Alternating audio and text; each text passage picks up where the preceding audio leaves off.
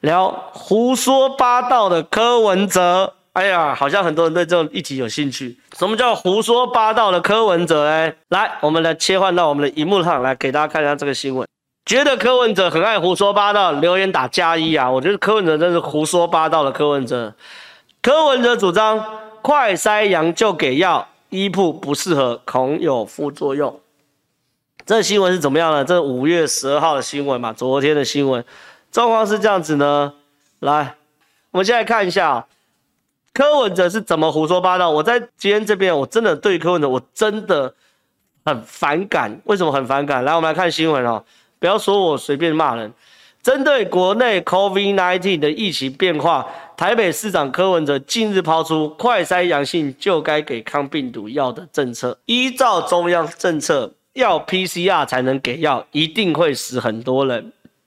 他说，柯文哲11号在台北市议会表示，他认为应该快筛阳就给药，因为快筛阳到 PCR 还要几天时间，而抗病毒药应该在5天内吃，过后效果就很差，因此他主张要放宽给药标准，快筛阳就给药。这柯文哲自己在市议会讲有新闻哦，那新闻内容呢也都 OK， 乍看之下也没有问题。我觉得柯文哲有个大问题，就是他的每一件事情、每一句话，乍看之下都还算是勉强合理。比如说柯文哲昨天11日在台北市议会，就是5月11号柯文哲在台北市议会说，他认为应该要快筛阳就给药，因为快筛阳到 PCR 还要几天时间，而抗病毒药应该在发病的5天内要吃，过后效果很差，因此他主张要放宽给药标准。这是柯文哲讲。我认为单看这件事情是就柯文哲真的很专业，他是医生不愧是这样子。但是我跟你讲，很多人讨论这一题都从细节讨论，说什么你要有医生评估啊，等等等等。我们先不要进细节，我们来给大家看另外一个新闻。这是4月16号，就是不到1个月前柯文哲怎么说的。轻症者居家照护，柯文哲说普拿疼就可以解决，血氧掉再送医。柯文哲说，台北市防疫架构分3层，第1层是说我要减少感染人数，万一感染的话，我们先收在防疫专责旅馆，就不要马上去医院，因为大部分的是普拿疼就可以解决。哪个柯文哲是真的？你4月16号告诉我说，以你医生身份说，大部分轻症普拿疼就可以解决。然后呢，5月11号就说，快筛阳就要给他药，这个给药是给特效药，就是不是给什么普拿疼哦。他讲是要给那个所谓的 COVID-19 的特效药哦。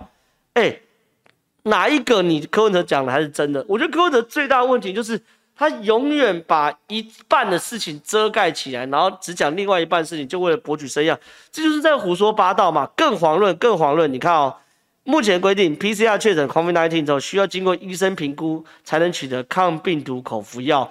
而指挥中心今天调整认定，3类人：居家隔离、自主防疫跟居家检疫者，快筛阳性等同确诊。为了方便民众利用，也开放亲友代为看诊，以评估使用口服抗病毒药物。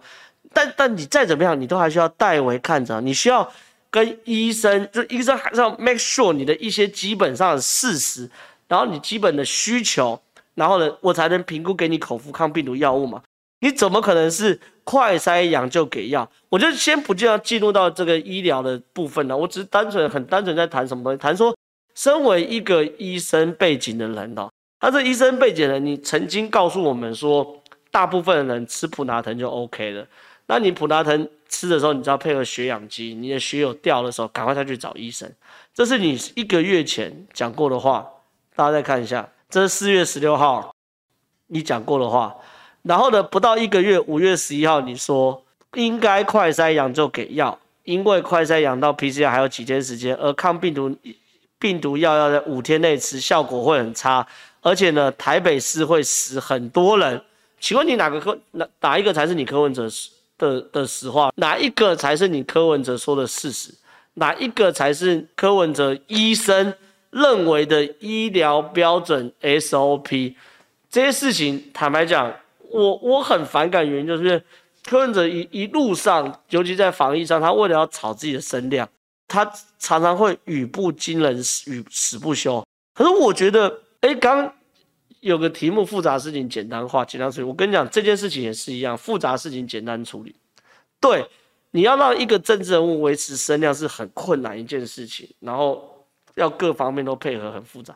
可是复杂的事情简单处理。那在这个案例上，如果我身为一个首长，我希望在防疫上可以加分情况之下，复杂是简单手法，简单处理什么，我就好好的把防疫做好，我就会加分。我跟你讲，像南台湾，我觉得最明显的例子就是陈其迈。陈其迈不会讲一些语不惊人死不休的话，可是他就好好的把防疫做好。那事后总会有一些呛死还他公道，比如说最近大家在炒快筛，那地方政府说柯文哲怎么花50万买快筛等等等等，可是陈其迈花了高雄市花了5000多万预购了快筛，这就是预判能力嘛。你复杂事情简单处理，对，防疫很复杂，可是你就秉持一个信念，我就是以防疫优先，政治最后。好，这个信念就这样子，然后我就开始做。任何的考量呢，不要掺杂政治，你不要思考说我做这件事有没有声量，媒体会不会讨论，你就做。那你做好的时候呢，当疫情大浪袭来的时候，我发现，原来你把这个围墙盖得很好。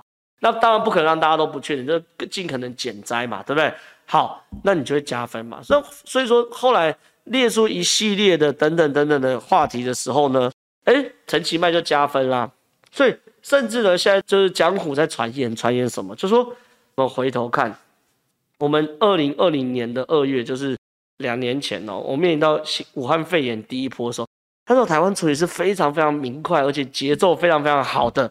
那这么明快、这么好的节奏，其实坦白讲，陈时中在里面占的功劳，我认为并不是最大的，是陈其迈。那时候有3本柱，陈其迈。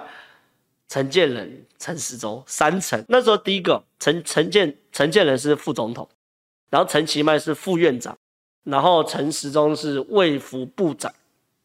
除了陈时中以外，陈其迈跟陈建仁都是公卫专业，他们在很短的时间内决定封锁我们的边界，然后开始要求大家戴口罩，然后开始要量体温等等，这些事情是那个时候在很短，然后所有状况都还不明的时候。就已经下了决策，观众朋友有兴趣可以回头去看一下那时候状况。所以我知道柯文哲身为一个医生，他很想要在这边有所表现，很想要证明自己的专业。可是你每次你证明专业方式，并不是防疫优先，而是声量优先，那这件事情就会让人家觉得说非常非常反感了。好，那我们今天的柯文哲呢，先聊到这边。